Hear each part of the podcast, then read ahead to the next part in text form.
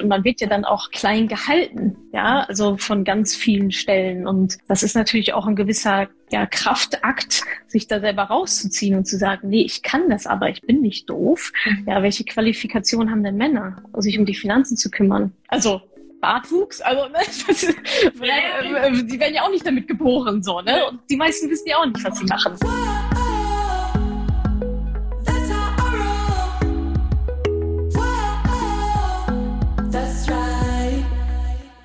Salut, ihr Podcast Pennies und herzlich willkommen in dieser brandneuen Podcast-Folge. Ihr hört einen Live-Talk, den ich bei Instagram gemacht habe, zusammen mit L Germany. Da war ich nämlich zu Gast. Und ich spreche darüber, warum Frauen immer noch sehr viel häufiger von Altersarmut betroffen sind als Männer, obwohl Männer Finanzen auch nicht besser können, sondern Frauen sogar die besseren Anlegerinnen sind. Darum geht's auch in dem Talk.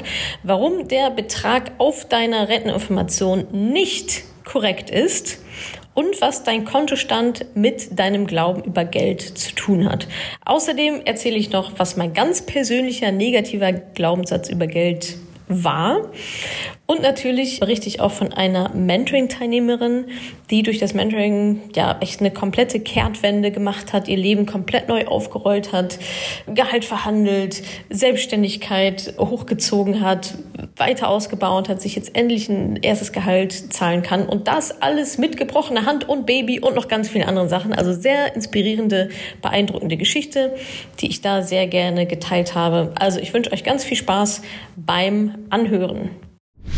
Hallo, herzlich willkommen bei L Online. Ich bin Alexandra Link, stellvertretende Chefredakteurin und heute haben wir wieder einen L Live Talk und zwar zum Thema Finanzen und Frauen.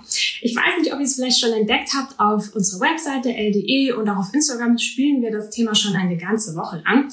Ähm, ihr findet auf ld.de zum Beispiel Artikel und Interviews zum Thema, was sind ETFs, was ist Kryptowährung oder wie starte ich eine, eine sichere Altersvorsorge.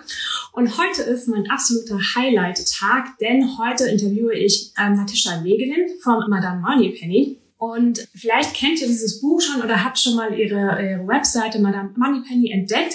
Sie hat da einen Blog, einen Podcast, sie veranstaltet Kurse und Workshops zum Thema Finanzen und Frauen. Und ja, ich versuche sie jetzt mal hier einzuladen. Hallo. Hallo, hallo. Liebe ah, Natascha. So, hallo. Hi Alex, na? Schön, dass du da bist. Vielen ja, Dank. danke für die Einladung. Ja, gerne. Sehr ich cool. hier dein Buch ins äh, ah. und erzählt, dass ich das jetzt das Wochenende über gelesen habe. Und ja, ich verfolge deine Arbeit ja schon ein wenig länger. Und ähm, erzähl doch mal du ein bisschen. Wer ja. bist du? Was machst du? Und wie bist du zum Thema Finanzen und Ja, gerne. Also ich bin Natascha Wieglin, ich bin die ja, Gründerin von Madame Moneypenny.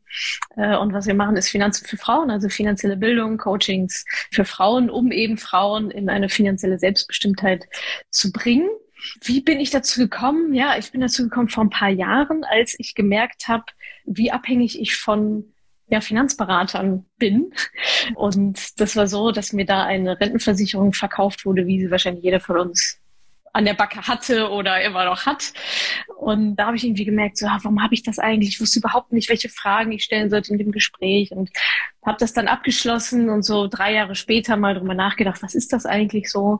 Ja, und das hat mich sehr genervt, dass ich da so leichtes Opfer quasi war von sogenannten Beratern, da in diese Falle reinzutappen. Ja, sie hatte Karriere und so weiter. Hätte eigentlich gedacht, ich bin eine selbstbestimmte, emanzipierte Frau. Mhm. Äh, aber wie bei so vielen ist dann beim Thema Finanzen so, ja, gut, dass sich jemand anderes drum kümmert. Mhm. Und ja, so habe ich dann eben für mich beschlossen, okay, so kann es nicht weitergehen, äh, geht gar nicht, dass ich da so schlecht aufgestellt bin.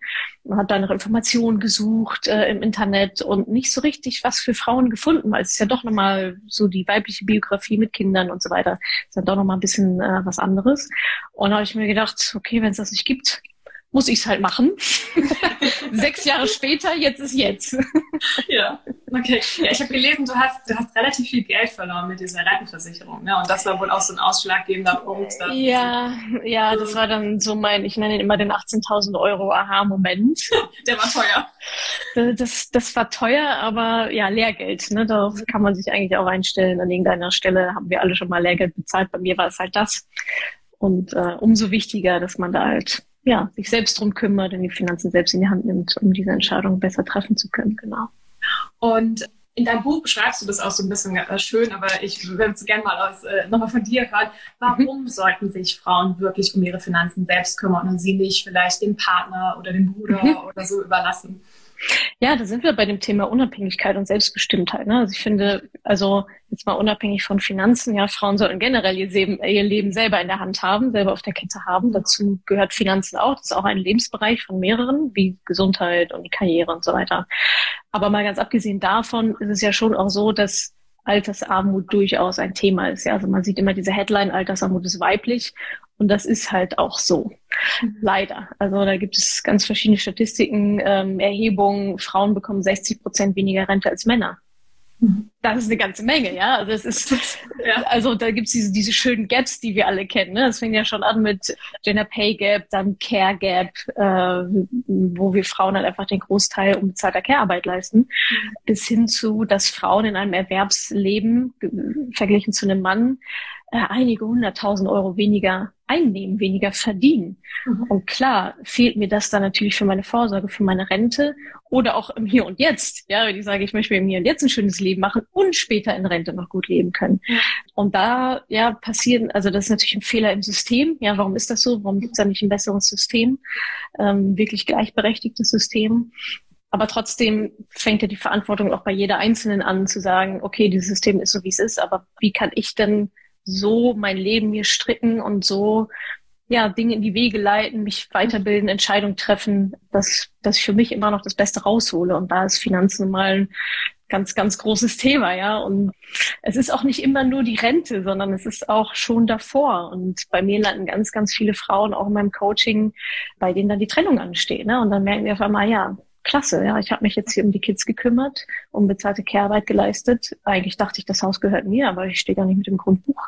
Ähm, so, so Sachen, ne? Also wo man da wirklich jahrelang aufgeschoben hat mhm. und dann auf einmal steht man da und denkt sich, ja, shit, und jetzt? Und die starten dann halt teilweise bei null oder bei vielleicht sogar im Minus. Mhm. Ähm, auf jeden Fall nicht da, wo sie eigentlich hätten sein können, mhm. ähm, wenn das Ganze ein bisschen ja, ich sag mal, achtsamer über die Bühne gelaufen wäre wenn sie vorher entsprechende Entscheidungen getroffen hätten, für sich selber auch, ja. Mhm. Und sag mal, hast du eine Ahnung, weil du hast ja jetzt wirklich mit vielen Frauen gesprochen, du hast auch eine mhm. große Community, wo, ja, wo sich viele Frauen auch zu diesem Thema einfach austauschen. Mhm. Warum scheuen sich dann Frauen so oft, dieses Thema äh, selbst in die Hand zu nehmen? Also mich auch eingeschlossen, ne? Also ja. äh, ich, äh, das, ja. ich will da gar nicht auf, mit dem Finger auf andere zeigen, äh, geht mir auch so. Aber mhm. was würdest du sagen? Was hast du da so am meisten gehört? Also ich glaube, die, die Wurzel des Übels liegt in der Sozialisierung letztendlich. Ne? Also ich nenne immer das schöne Beispiel, das ist ja auch ein Fakt. Meine Oma durfte noch kein Konto eröffnen ohne die Zustimmung von meinem Opa. Und auch nicht arbeiten ohne ja, meine die Mutter, genau. Meine Mutter ne? Die dürfte auch noch nicht, eigentlich hätte sie nicht arbeiten gehen dürfen ohne die Einwilligung meines Vaters. Ich konnte es nicht glauben, als mir das es, ist, es ist wirklich verrückt, ne? Und da sind ja. wir halt in den 70er Jahren. Mhm. Und das ist auch erst 50 Jahre her. Ja. Also das ist noch ja. gar nicht so. Und das wird natürlich vererbt, logischerweise. Ja, also wir lernen ja durch Vorbilder in der Kindheit. Und da ist das Rollenverständnis halt immer noch so, obwohl alle sagen, wir sind doch schon viel weiter, aber ganz tief drin bin ich mir da manchmal nicht so sicher. So Mann, Finanzen, dü -dü -dü, geht arbeiten und so weiter, sorgt für die Familie, Frau, Haus, Hof, Kinder. Ähm, und das ist halt noch so drin. Mhm. Ähm, und gerade war ja auch ein Kommentar, ja, da geht eine, eine hier zur Bank und da wird erstmal gefragt, ja, hat ihr Mann denn auch ein Konto hier? Ja, also mit solchen Sachen wird man ja konfrontiert und man wird ja dann auch klein gehalten. Ja, also von ganz vielen Stellen. Und das ist natürlich auch ein gewisser ja, Kraftakt, sich da selber rauszuziehen und zu sagen, nee, ich kann das aber, ich bin nicht doof. Mhm. Ja, welche Qualifikation haben denn Männer, sich um die Finanzen zu kümmern? Mhm. Also Bartwuchs, also ne, das, äh, die werden ja auch nicht damit geboren, so, ne? Und die meisten wissen ja auch nicht, was sie machen. Mhm. Also ich glaube, das ist ein Thema von Sozialisierung, natürlich von Glaubenssätzen, die wir in der Kindheit mitbekommen haben. Wie war das bei meinen Eltern? War da das typische Rollenverhältnis, dann habe ich das so gelernt, dann bin ich damit aufgewachsen, dann ist das für mich mein Normal. Und natürlich so von der Gesellschaft auch klein gehalten zu werden. Ja, in den Formularen äh, wird halt nicht zum Beispiel nicht gegendert oder so, ja, dann ist es irgendwie der Einkommen des Ehemanns und dann halt der Frau so als zweites, so in irgendwelchen Steuerformularen und so. Da geht's ja schon los. Mhm. Faktoren sind auch Taschengeld. Ne? Es gibt Erhebungen, dass Mädchen weniger Taschengeld bekommen als Jungen. Einfach nur just, just because. Ja. Und welche welche welche Message bekommt ja. die Tochter dann so, ne? Ja, du kannst damit eh nicht umgehen, du bist weniger wert von bis, ja. Also da sind die Eltern eben auch in großer Verantwortung. Aber ich kann alle beruhigen, ja, wir sind nicht doof, ja, wir kennen das genauso gut wie Männer, sogar eigentlich besser. Da kommen wir, glaube ich, auch noch später zu, genau. Ja, das habe ich in deinem Buch gelesen, Frauen. Äh, magst du das kurz erzählen, weil das fand ich eigentlich ja. ganz cool das ist, das ist das Interessante daran, ne? dass Frauen da so eine Scheu vorhaben und viele denken, ich kann das eh nicht, ich bin zu blöd dafür, war nie gut in Mathe, ist ja auch sowas, ne? Jungs sind gut in Mathe, Mädchen sind gut in Sprachen. Wo steht das geschrieben? Und im Endeffekt ist es aber faktisch so, dass Frauen langfristig die besseren Anlegerinnen sind. Also die holen mehr Rendite raus. Warum mhm. ist das so? Weil die da analytisch rangehen, weil ihre Hausaufgaben machen, ja, die wollen das verstehen, die wollen das wissen, die sind einfach sorgfältiger in diesem Bereich und machen dann halt einfach ihr Ding. Also ich überspitze jetzt, während auf der anderen Seite so der stereotypische Mann am Grill steht und mit seinen Tesla-Aktien äh, prahlen muss. Also dieses, dieses Ego-Ding, was da vielleicht bei Männern, um jetzt mal in Klischees zu bleiben, aber ich, das ist schon eine der Erklärungen, ja, das, das fällt halt bei Frauen tendenziell weg, weil die haben nicht dieses, ich muss mich jetzt finanziell vergleichen, die machen ihre Hausaufgaben, die gehen da Schritt für Schritt durch, machen Haken hinter, alles klar, läuft, next, ja, nächstes Thema. Während Männer da sehr so kompetitiv sind und dies noch und das noch und das ist einfach langfristig die schlechtere Strategie. Genau. Und Frauen sind auch nicht risikoaverser. Das ist auch ein Missverständnis. Die sind risikobewusster. Die machen sich mehr Gedanken darüber. Die wägen die Risiken intensiver ab. Mhm aber können auch genauso viel Risiko eingehen wie auch Männer. Und wenn Männer manchmal vielleicht ein bisschen zu viel Risiko eingehen, ja, weil sie sich auch überschätzen, auch, auch gern gesehen, dann ja, ist, glaube ich, irgendwie logisch, finde ich, dass Frauen da langfristig konstant die besseren Gewinne rausziehen, genau. Ja, du hattest auch geschrieben in deinem Buch, dass Frauen ähm, tatsächlich eine bessere Intuition oder sie hören öfters auf ihre Intuition und dadurch auch bessere Entscheidungen treffen in Sachen Anlagen. Das fand ich total schön, weil oft ja. wird ja dann immer gesagt, äh, Frauen mit den Bauchentscheidungen und so weiter. Aber das, tatsächlich scheint das ja auch ein Asset zu sein, was einem hilft, gute Entscheidungen zu treffen. Eben, wenn man ein bisschen auf seinen Bauch hört. Und das finde ich irgendwie sehr empowernd, muss ich ehrlich sagen. Ja, ja, absolut. Also ne, ich, also wir Frauen haben wirklich die besten Voraussetzungen, ja. erfolgreich Vermögen aufzubauen. Also es ist außer, dass wir halt leider tendenziell weniger Geld verdienen als die Männer, aber mhm. alles danach, so genau das, was du sagst, ne, und auch diese Sorgfalt, dieses auch analytische und auch mitdenken, vielleicht die Kinder schon mitzudenken, ne, gerade die die Mamas. Ähm, da, ich, ich kann nur für meine Kinder und für meine Familie sorgen, wenn es mir selber gut geht. Mhm. Das ist ganz oft, dass ich äh, Frauen auch in meinem Mentoring habe oder auch in der Community so, ja, aber ich muss ja zuerst an die Kinder denken. So, nee, du musst zuerst an dich denken, weil wenn du nichts hast, was du geben kannst, dann kannst du auch nichts geben. ich vergleiche das immer so mit dem Flugzeug. Ja. Ne? Also ja. Zuerst sich selber die Sauerstoffmaske aufsetzen und dann den anderen. Weil wenn du keinen Sauerstoff mehr hast, kannst du deinen Kindern nicht helfen. Mhm. Und genauso ist beim Thema Finanzen halt auch. Ich kann nur geben, was ich selber habe. Also stehe ich selber an erster Stelle. Und das hat auch nichts mit Egoismus zu tun, sondern das ist vernünftig und muss halt so sein. Hm. Was bedeutet denn finanzielle Bildung für dich? Was heißt das? Finanzielle Bildung heißt für mich, dass ich erstmal weiß, wo ich stehe, ja, also was ist eigentlich mein Status quo, wie viel Einnahmen, Ausgaben habe also einfach mal so sich einen Überblick zu verschaffen und dann eben auch zu verstehen, wie funktioniert Vermögensaufbau. Ne? Also das lernen wir nicht in der Schule oder so, sondern wie, wie funktioniert eigentlich Geld, was ist der Unterschied oder warum gibt es Schulden? Ja, dann gibt es mhm. sogenannte gute Schulden und böse Schulden. Böse Schulden wären jetzt alles, was super teuer ist und mir keinen Wertzuwachs bringt. Also Konsumschulden, ja, eine Reise oder Möbel oder Auto oder so. Das sind alles so teure Schulden, die mir nichts bringen, während vielleicht für eine Immobilie oder ein Bildungskredit oder so oder habe ich ja dann einen Gegenwert, einen vernünftigen dazu, der hoffentlich auch eher mehr wird als weniger. Genau, also zu verstehen, wie funktionieren Einnahmen, Ausgaben, wie funktioniert Geldvermehrung, nämlich indem ich es nicht unter das Kopfkissen lege, sondern indem ich es halt investiere und sich das dann vermehrt. Wie gehe ich damit generell um? Ne? Und ein Stück weit auch, finde ich immer, ein Stück weit Lebensfinanzplanung. Man muss ja nicht die nächsten 50 Jahre ausgeplant haben, wann man wo wie wohnt und wie viel 1,75 Kinder man, man wann dann bekommt. Aber trotzdem sich solche Dinge mal zu überlegen und sich dann ja, im Hier und Jetzt Gedanken darüber zu machen, okay, ist für Immobilie eigentlich mein Thema? Will ich das eigentlich eigen haben? Ja, nein. Weil dann kann man es ganz entspannt mit einplanen und dann ist auch nicht so, oh, äh, puh, eigentlich wollten wir ja und haben wir jetzt doch nicht. Mhm. Das gehört für mich mit dazu. Auch sowas wie Pay Yourself First, der Ansatz. Ich glaube, der kommt ja auch im Buch drin vor, dieses mhm. sich selbst zuerst bezahlen. wie funktioniert eigentlich Sparen? Ja, Sparen ist nicht zwei zum Preis von einem, sondern Sparen ist null zum Preis von null. Also, sparen heißt Geld nicht ausgeben. Mhm. Ja, und einfach so dieses langfristige Denken, was glaube ich ja vielleicht den Menschen auch so ein bisschen abhanden gekommen ist über die letzten Jahre, dadurch, dass Instagram und alles so 15 Sekunden und so weiter.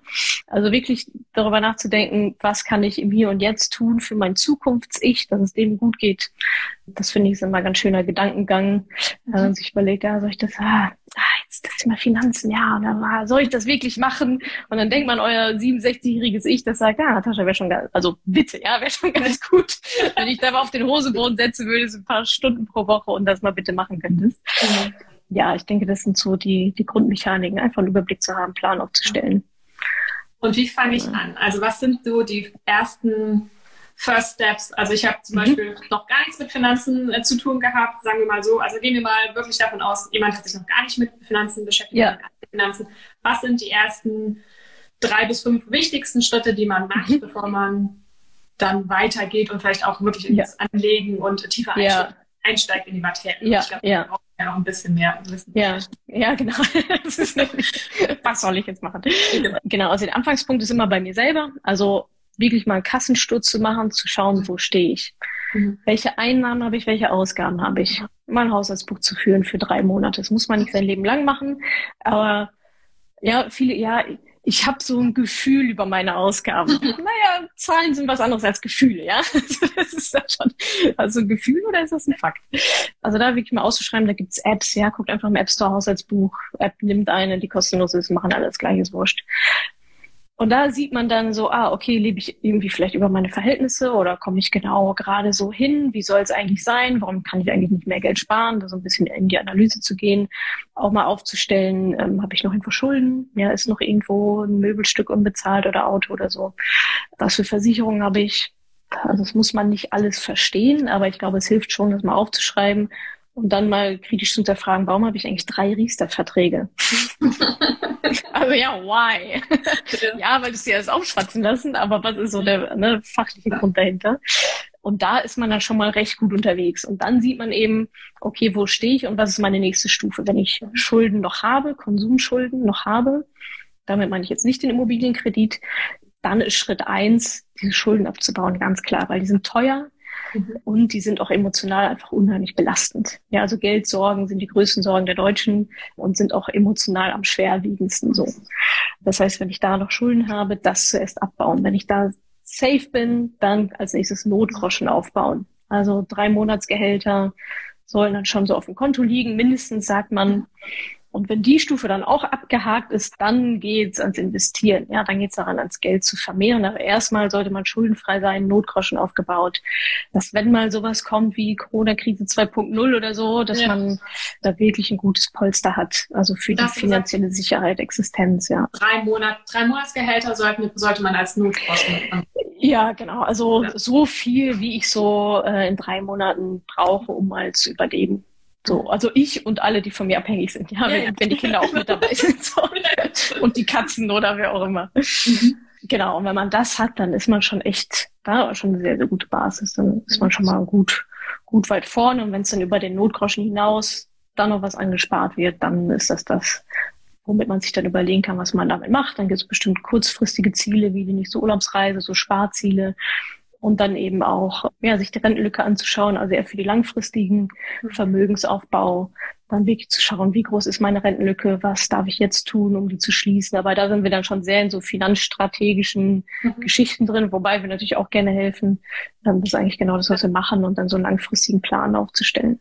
Was ist eine genau. Rentenlücke? Ja, ja, gute Frage. Rentenlücke ist quasi der Betrag, der fehlt, wenn du dir überlegst, wie viel brauche ich im Alter und wie viel kriege ich aktuell aus beispielsweise der gesetzlichen Rentenversicherung oder mhm. private Rentenversicherung, was ich jetzt schon so habe. Und da ist eigentlich nicht die Frage, ob ich eine Rentenlücke habe, sondern eigentlich, wie groß die ist.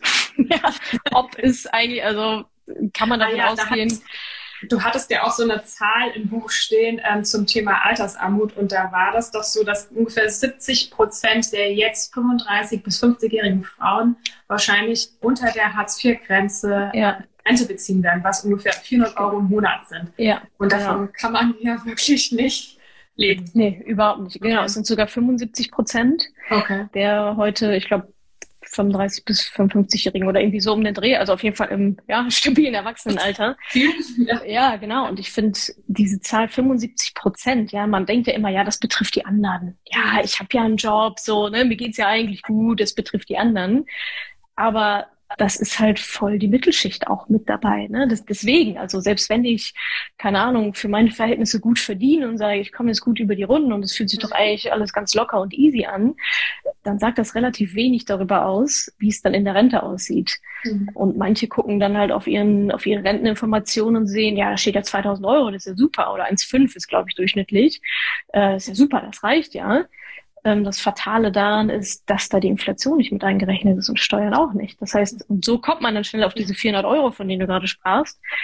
Von den 1,5 bleiben dann noch 400 übrig. Ja, und das sind halt so Kniffe, die halt nicht kommuniziert werden, die keiner kennt. Die Leute gucken auf ihre Renteninfo und sagen, ja, klasse, 1,5 reicht mir. Stimmt. So, aber dass dann die Miete schon alleine wahrscheinlich 1000 Euro kosten wird in 30 Äh, Jahren oder so, ja. Das ne? Also, ne, da geht's ja schon los. Ja, also wie, Ja. wie viel kann ich jetzt mit 1,5, also was, Ja. das ist ja auch schon de facto für die, für die meisten einfach zu wenig. Im, jetzt schon. Ja. So, und bei den 30 Jahren, die Inflation ist ja gerade wieder bei fünf, ich glaube über fünf Prozent sogar. Das heißt, eine Geldentwertung, die kontinuierlich stattfindet. Ich kann mir für meine 1000 Euro einfach weniger Waren und Dienstleistungen einkaufen. Ja, die Preissteigerung sehen wir alle im alltäglichen Leben. Ja. Ähm, gerade letztens war ich wieder einkaufen und der Preis ist gleich geblieben, aber die Menge war kleiner. Ah, okay. Das ist mir der, also die haben von 400 Gramm, das war so Mehl irgendwie 400 Gramm auf 300 Gramm runter und der Preis war aber der gleiche. Okay. Und das ist halt Dass dir das plakativ. ist. Ja, ich sag, hä, das war doch eigentlich, reicht mal mehr. Und das betrifft uns natürlich alle, ja. Mhm. Und okay, Thema Altersvorsorge. Mhm. Wie fange ich da an mit ersten Steps? Ja, genau. Also da, das ist so zweigeteilt. Wir machen das immer in, also es, wir teilen es immer auf in Grundsicherung und in Erhaltung des Lebensstandards. Also Grundsicherung ist wirklich so alles, ne, also was brauche ich im Alter zum Überleben? Wie viel ist das? Also Miete, Krankenversicherung, so der ganze, also wirklich so der Grundstock zum Überleben, Grundlebensmittel und so weiter. Und bei vielen tut sich da halt schon eine Lücke auf, weil die gesetzliche Rente dafür in der Regel schon nicht reicht.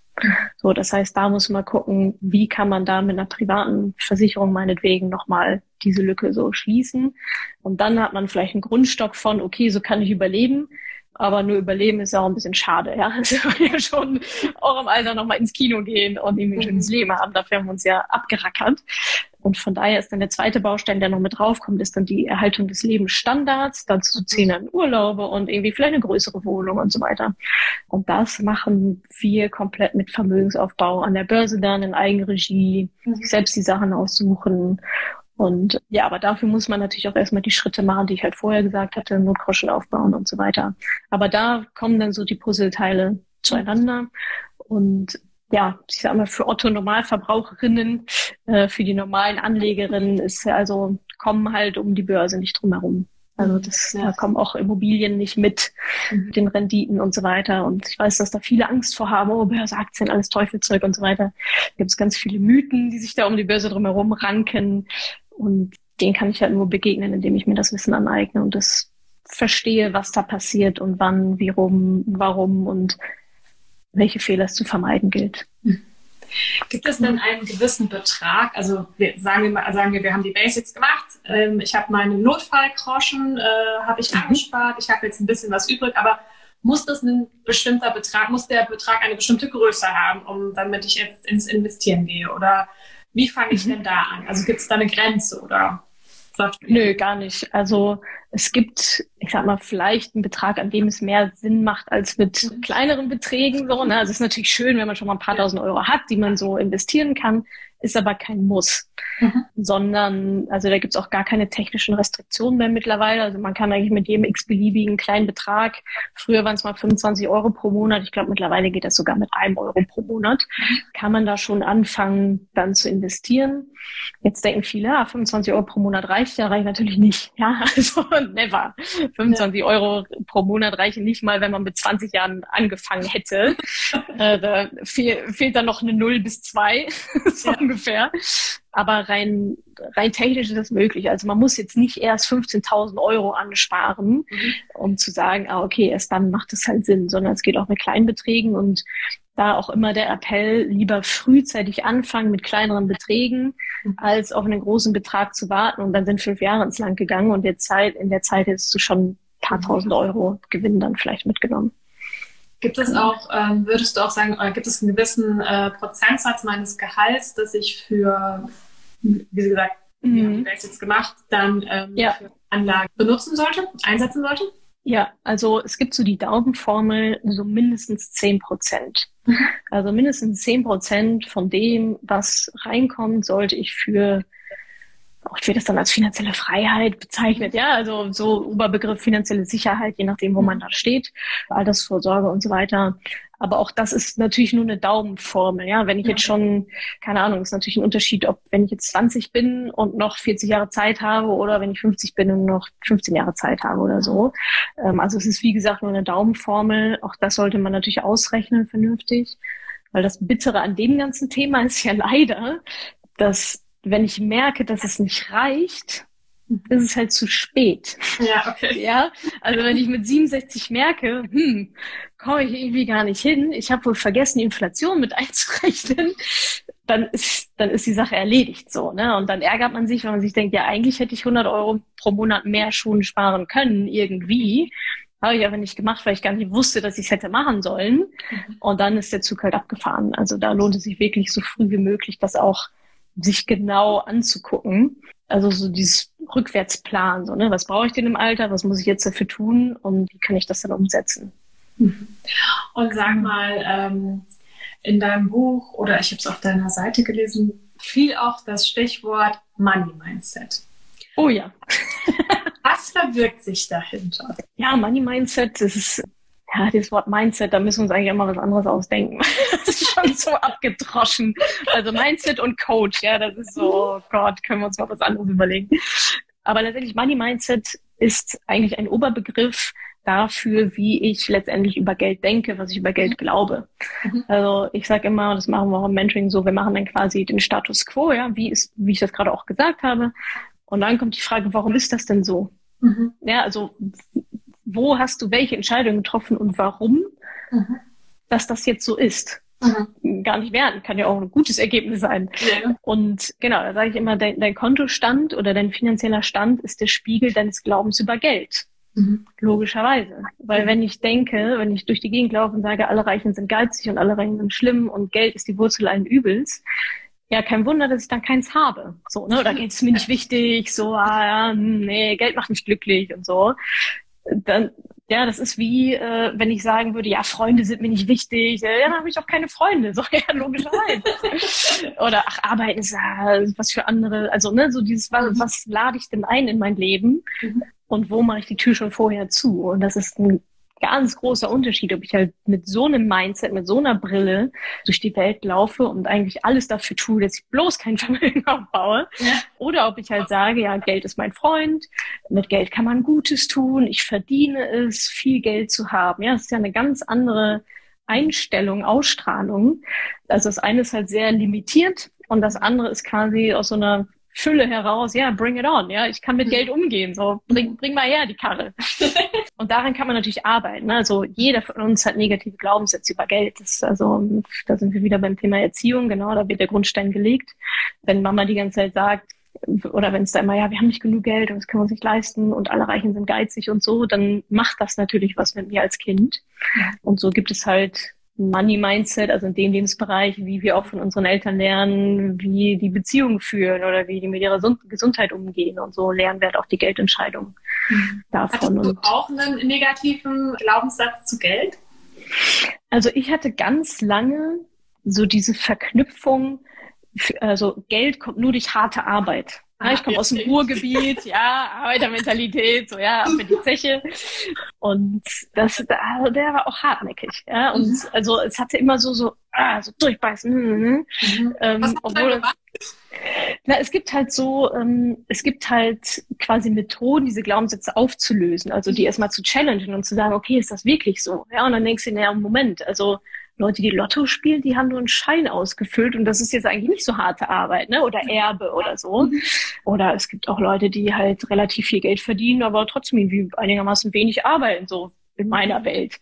Mhm. Ähm, und so sucht man, also es ist dann eine Methode, ein Prozess, aber im Endeffekt geht es darum, diesen negativen Glaubenssätzen so die Power zu nehmen, indem man sagt so, hä, nee, ist ja eigentlich gar nicht so. Mhm. Und dafür dann auch wieder Beweise zu finden und so. Und sind dahinter ist halt einfach so eine Leichtigkeit mit reinzubringen, das Thema und aus einem vielleicht auch Angstthema ja, ein schönes Thema zu machen, wo man sich halt wohlfühlt und entsprechend auch diese Scheuklappen abzunehmen und diese Limitierungen wegzunehmen, so dass man dann auch in die Gehaltsverhandlung geht, ja, ähm, zum Beispiel.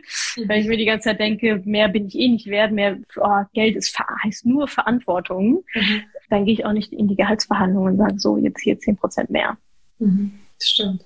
Ist dann gehört Geldblock, also ich wollte eigentlich noch fragen, was eine Geldblockade ist. Ist das dann verknüpft mit so einem Glaubenssatz? Ja, absolut. Also daher kommt das letztendlich. Ne? Also alles, wo wir merken, dass wir uns limitieren, ja, dass wir nicht in die Gehaltsverhandlung gehen wollen und uns dann so Ausreden zurechtlegen, ne? So wie, ja, ich bin ja erst fünf Jahre da und also, ne, also eigentlich wissen wir, okay, wir hätten schon verdient, aber irgendwas in uns hindert uns dann daran, mhm. ne? Oder für Selbstständige den Stundensatz zu erhöhen oder so Sachen, ne? Oder allein schon Geld einzunehmen und es nicht direkt wieder rauszupusten. Ja, das machen ja auch viele, die verdienen Geld und teilweise auch viel Geld und hauen es dann aber eins zu eins wieder raus, weil Geld ist ja Verantwortung. So, mhm. ne? Und Geld ist ja eine Verpflichtung. Und wie gesagt, alle Reichen sind geizig. Ich will nicht geizig sein, also darf ich auch nicht reich sein. So. Mhm. Und das sind genauso diese, diese Sachen, diese Glaubenssätze, die uns dann limitieren, eben ich sag mal, easy ein Vermögen aufzubauen, ja. Mhm.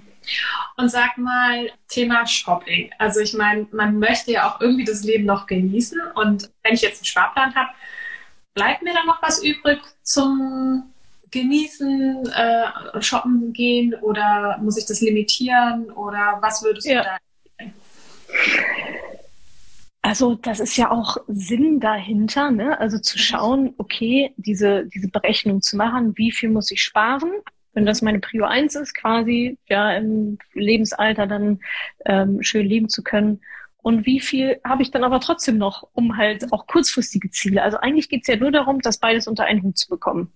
So, und das muss man also sich halt überlegen und planen. Nee, gar nicht. Null. Ne? Also es ist dann eine, es kann ja auch mal das eine wichtiger sein als das andere. Ne? Also wenn ich jetzt sage, Anfang, Mitte 20-Jährige, ja, lass die Sau raus, ja, mach die Reisen, mach das Auslandssemester. Also da geht's ja auch um Erfahrungen zu sammeln, so, ne, geh auf die Party, lass die Sau raus, so. Während, ich weiß nicht, wenn ich jetzt Mitte 40 bin und zwei Kids, dann würde ich sagen, ja, hast du schon mal deine, also, ne, dann ist vielleicht die Priorität eine andere, aber dann verdiene ich in der Regel auch mehr Geld als mit 20 und ein paar mehr Lebenserfahrungen dann gesammelt, so dass ich diese Entscheidung auch treffen kann. Also Sparen sollte auch nie ein Verzicht sein. Mhm. Ähm, und mir geht's eigentlich eher immer um dieses, also für mich ist es ein achtsames Geld ausgeben. Ne? Also habe ich mir das vorher gut überlegt, Mhm. Ähm, möchte ich das wirklich oder lasse ich mich da von zwei für eins und so weiter irgendwie verleiten und habe ich 20 Newsletter abonniert, die alle zwei Wochen in meinem Postfach flattern und sagen, ja, okay, stimmt, ja, stimmt, eigentlich brauche ich schon eine neue Jacke. Hm, ja, okay, brauchst du die wirklich? Also da muss natürlich jede für sich dann auch einfach eine Balance finden. Ja. Ähm, aber es geht definitiv nicht darum, jetzt nur Pellkartoffeln mit Quark zu essen, damit man dann äh, mit 70 sich den Hummer reinziehen kann. Ja, ist auch die Frage, wie alt werden wir denn alle? Ne? Also ja, genau das ist dann, ja, aber das ist ja auch das Schöne daran, dass man das sich so individuell dann selber zurechtstricken kann. Ich habe vorhin noch in, einem, in eine Podcast-Folge von äh, dir reingehört und ich mag das so gerne. Ähm, du lässt dir deine Community auch mal so Fragen stellen, äh, ja. Nachricht und beantwortest dann. Ja. Äh, da ging es um das Thema Humankapital. Das fand mhm. ich äußerst spannend. Erzähl doch mal das. Ja. Das ist eigentlich die wichtigste Investition überhaupt, das mhm. Humankapital. Und zwar steckt dahinter Investition in sich selbst. Mhm. Und da, das ist quasi der Anfangspunkt von eigentlich allem, ja. Also, mhm. wenn ich ein gutes Leben haben will, wenn ich gesund leben möchte, wenn ich lang leben möchte, wenn ich finanziell sorgenlos leben möchte, dann bin ich diejenige, die mir dieses Leben ja erschafft. Mhm. Und dazu muss ich in mich investieren, wahrscheinlich in mein Wissen, ja, in meinen Körper, in meinen Geist. Mhm. Und darum geht es eigentlich bei Humankapital und deswegen sagt man da auch, 10 Prozent ist eine gute Formel, zu sagen, okay, 10 Prozent von meinem Gehalt investiere ich jetzt mal in Bücher, Kurse, Coachings, neue Sportschuhe, mhm. eine Massage, ja, also alles so, was, jetzt hätte ich gesagt, was, also, was mich als menschlichen Asset, ja, klingt sehr technisch, aber äh, alles, alles was, was mir gut tut und was mich dann auch ja, aufs nächste Level bringt, wenn ich das möchte. Ne? Also beim Thema Finanzen, ich kann ja nur, ich treffe ja nur so gute Entscheidungen, wie ich das Wissen habe. Wenn ich das Wissen nicht habe, treffe ich halt schlechte Entscheidungen. Vor der Entscheidung steht also das Wissen und das muss ich mir aneignen. Das kostet Zeit und Geld. Mhm. Das ist dann das Investment in mich. Mhm. So, und deswegen ist Humankapital immer das wichtigste Investment und auch das größte und auch das mit der größten Rendite. Weil das mhm. hängt ja nur von mir ab. Ja, ich kann mir die Bücher kaufen, aber nicht lesen. Ja, okay, ja, ne? aber das entscheide ja ich selber. Da kann das Buch ja nichts dafür. das, genau, deswegen ist das immer, und das ist auch was, wenn wir doch mal zurück zu den 20-Jährigen gehen, das macht man ja eigentlich genau in dem Alter, ne? Schulbildung, Studium, keine Ahnung, Ausbildung und so weiter. Das ist ja alles Humankapital. Das ist alles etwas, ja, Wissen, Fähigkeiten, die mir dann am Ende, die ich dann am Ende anwenden kann, um halt mehr Geld zu verdienen oder länger zu leben oder was auch immer. Mhm. Genau. Und dazu gehören natürlich auch diese Kurse, die du anbietest. Also es gibt, glaube ich, in acht Wochen Mentoring. Zum Beispiel, ja, genau. Das ist so das. Was, genau. Was ist da so? Da machen wir eigentlich alles das, was wir jetzt gerade besprochen haben. Also genau, das geht acht Wochen lang und das, ist bei uns so eine Pyramide, so sieben Schritte. Und jede Woche machen wir dann so einen Schritt der Pyramide. Das heißt, wir fangen an mit Status Quo, diesen Kassensturz, Schulden, bla, bla, obwohl Schulden, wenn ihr Schulden habt, kommt ihr nicht ins Mentoring rein. Also das schon mal vorab. Da selektieren wir schon ein bisschen vor. Aber da Kassensturz zu machen, Status Quo, die ganze Mindset-Arbeit, was ich gerade gesagt hatte, mit Glaubenssätzen, dann Übungen, Geld in der Kindheit, welcher Geldtyp bin ich, welches Ausgabeverhalten habe ich und so weiter. Da gucken wir schon relativ tief rein. Und dann geht's eben darum, äh, die Rentenlücke auszurechnen, dann ein Ziel zu bestimmen, okay, wo will ich denn hin, wie viel Geld hätte ich gerne im Alter, wie viel brauche ich auch. Und dann darauf bauen wir dann die Strategie auf. Dann geht's auch nochmal viel um Risikos, darf man auch nicht vergessen.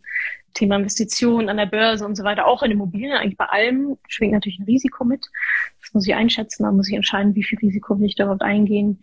Genau, und dann stellen wir letztendlich den langfristigen Vermögensplan auf, dann wird auch investiert dann zum Schluss Sparpläne werden eingerichtet. Ähm, oder wenn auch jemand Geld auf einmal investieren möchte, dann begleiten wir das auch. Ja, und danach ist dann eigentlich erstmal so ein Haken an der, an der ganzen Geschichte. Mhm. Ja.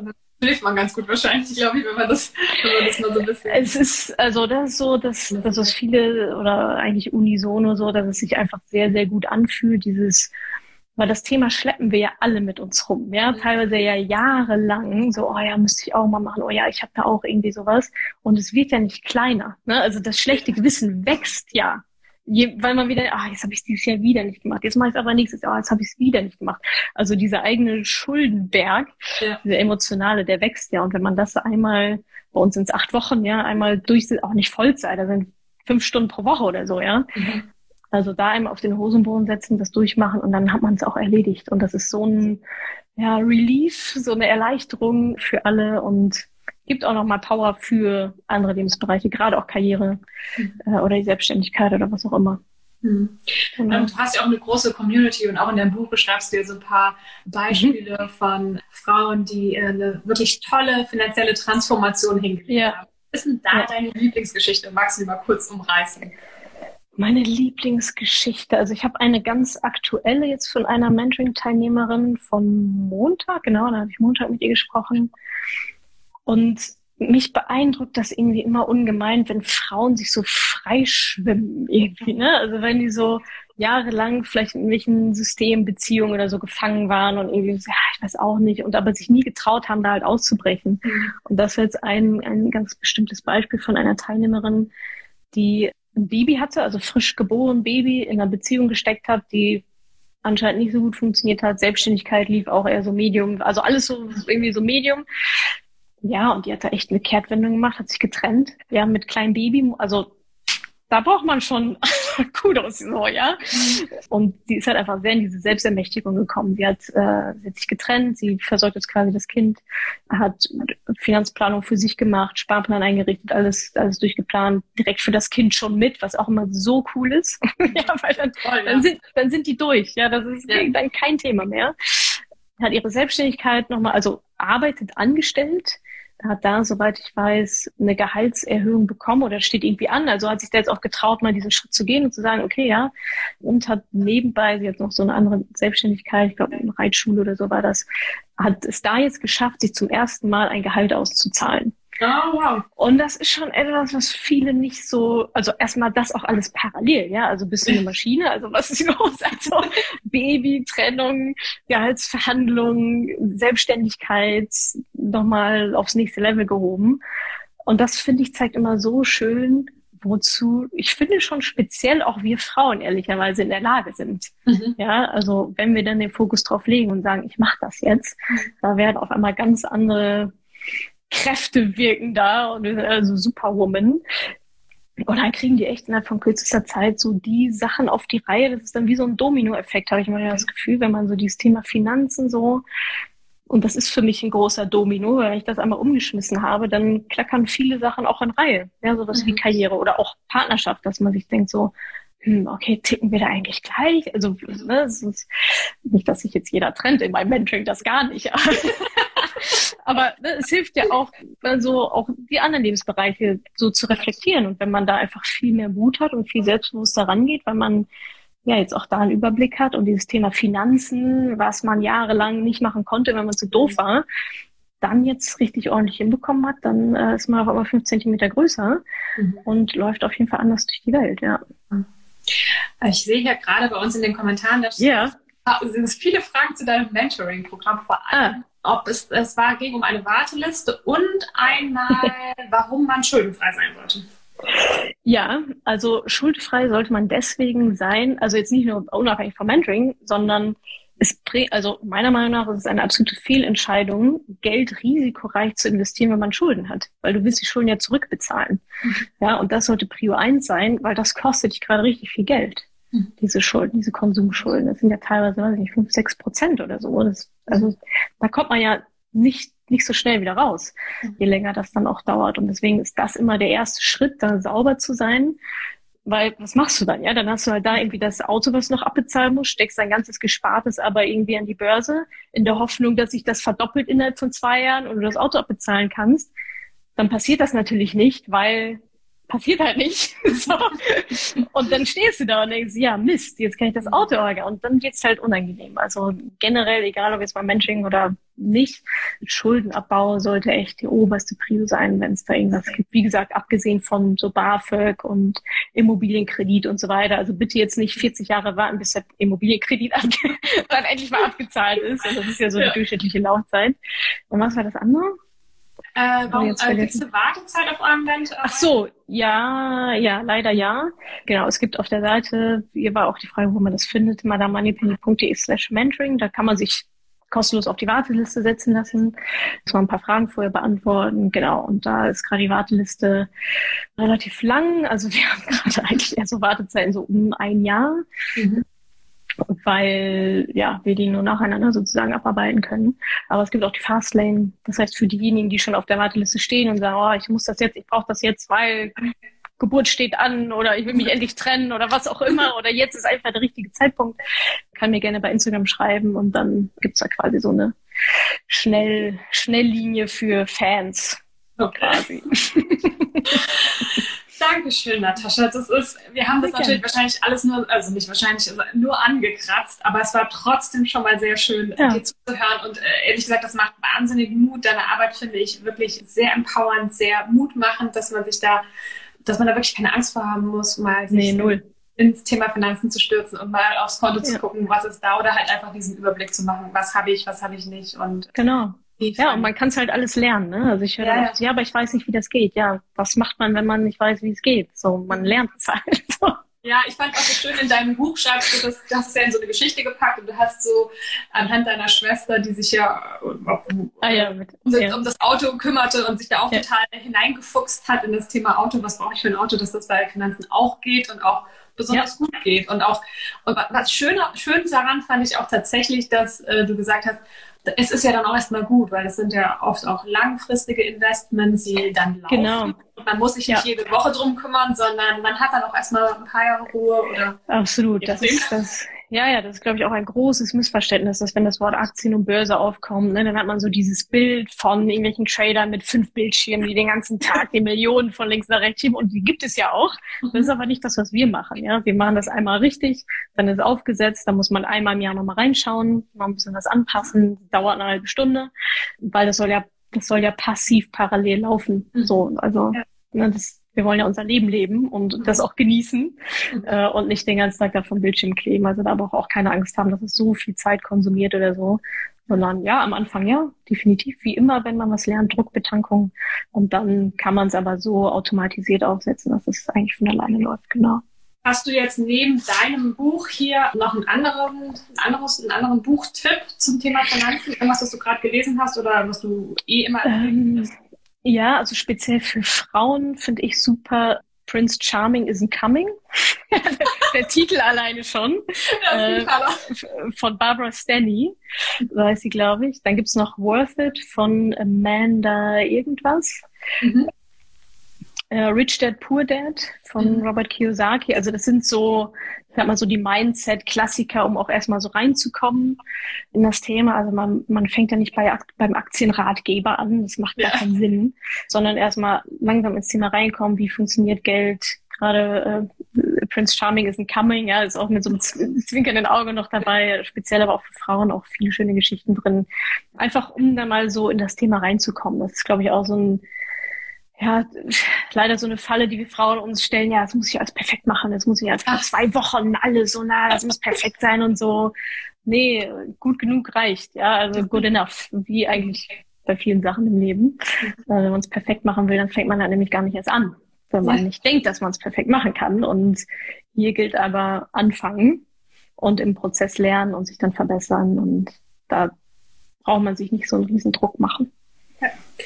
Dankeschön, das ist ein tolles, tolles Schlusswort. Vielen Dank für das schöne Gespräch. Ähm, ich äh, fühle mich sehr inspiriert und werde die ersten Schritte gehen, die du auch vorschlägst und hoffe, wir sehen uns vielleicht nochmal an anderer Stelle. Und ja, also dich ja, super gerne. über madamemoneypenny.de. Genau, ja, oder hier oder auf Instagram, Instagram, Podcast. Und das Buch heißt YouTube wie Frauen ihre Finanzen selbst in die Hand nehmen können. Das, genau. das liest sich total schön. Also wie gesagt, ich bin da ja gerade dran oder hab's. Ja, paar, kann man, glaube ich, in ein paar Stunden ganz gut ja, durchziehen. Doch, total. Genau. Cool. Also vielen, vielen Sehr Dank. Das war toll. Ja, danke dir. Ähm, Spaß gemacht. Dann, ja, genau. Bis ganz bald. Bis bald.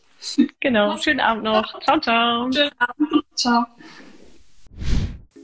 Ich hoffe, ich konnte dir in dieser Podcast-Folge einiges Neues vermitteln und vor allem Lust auf mehr machen. Wenn dem so ist, wenn du dranbleiben möchtest, dann habe ich was für dich, nämlich meinen kostenlosen Newsletter.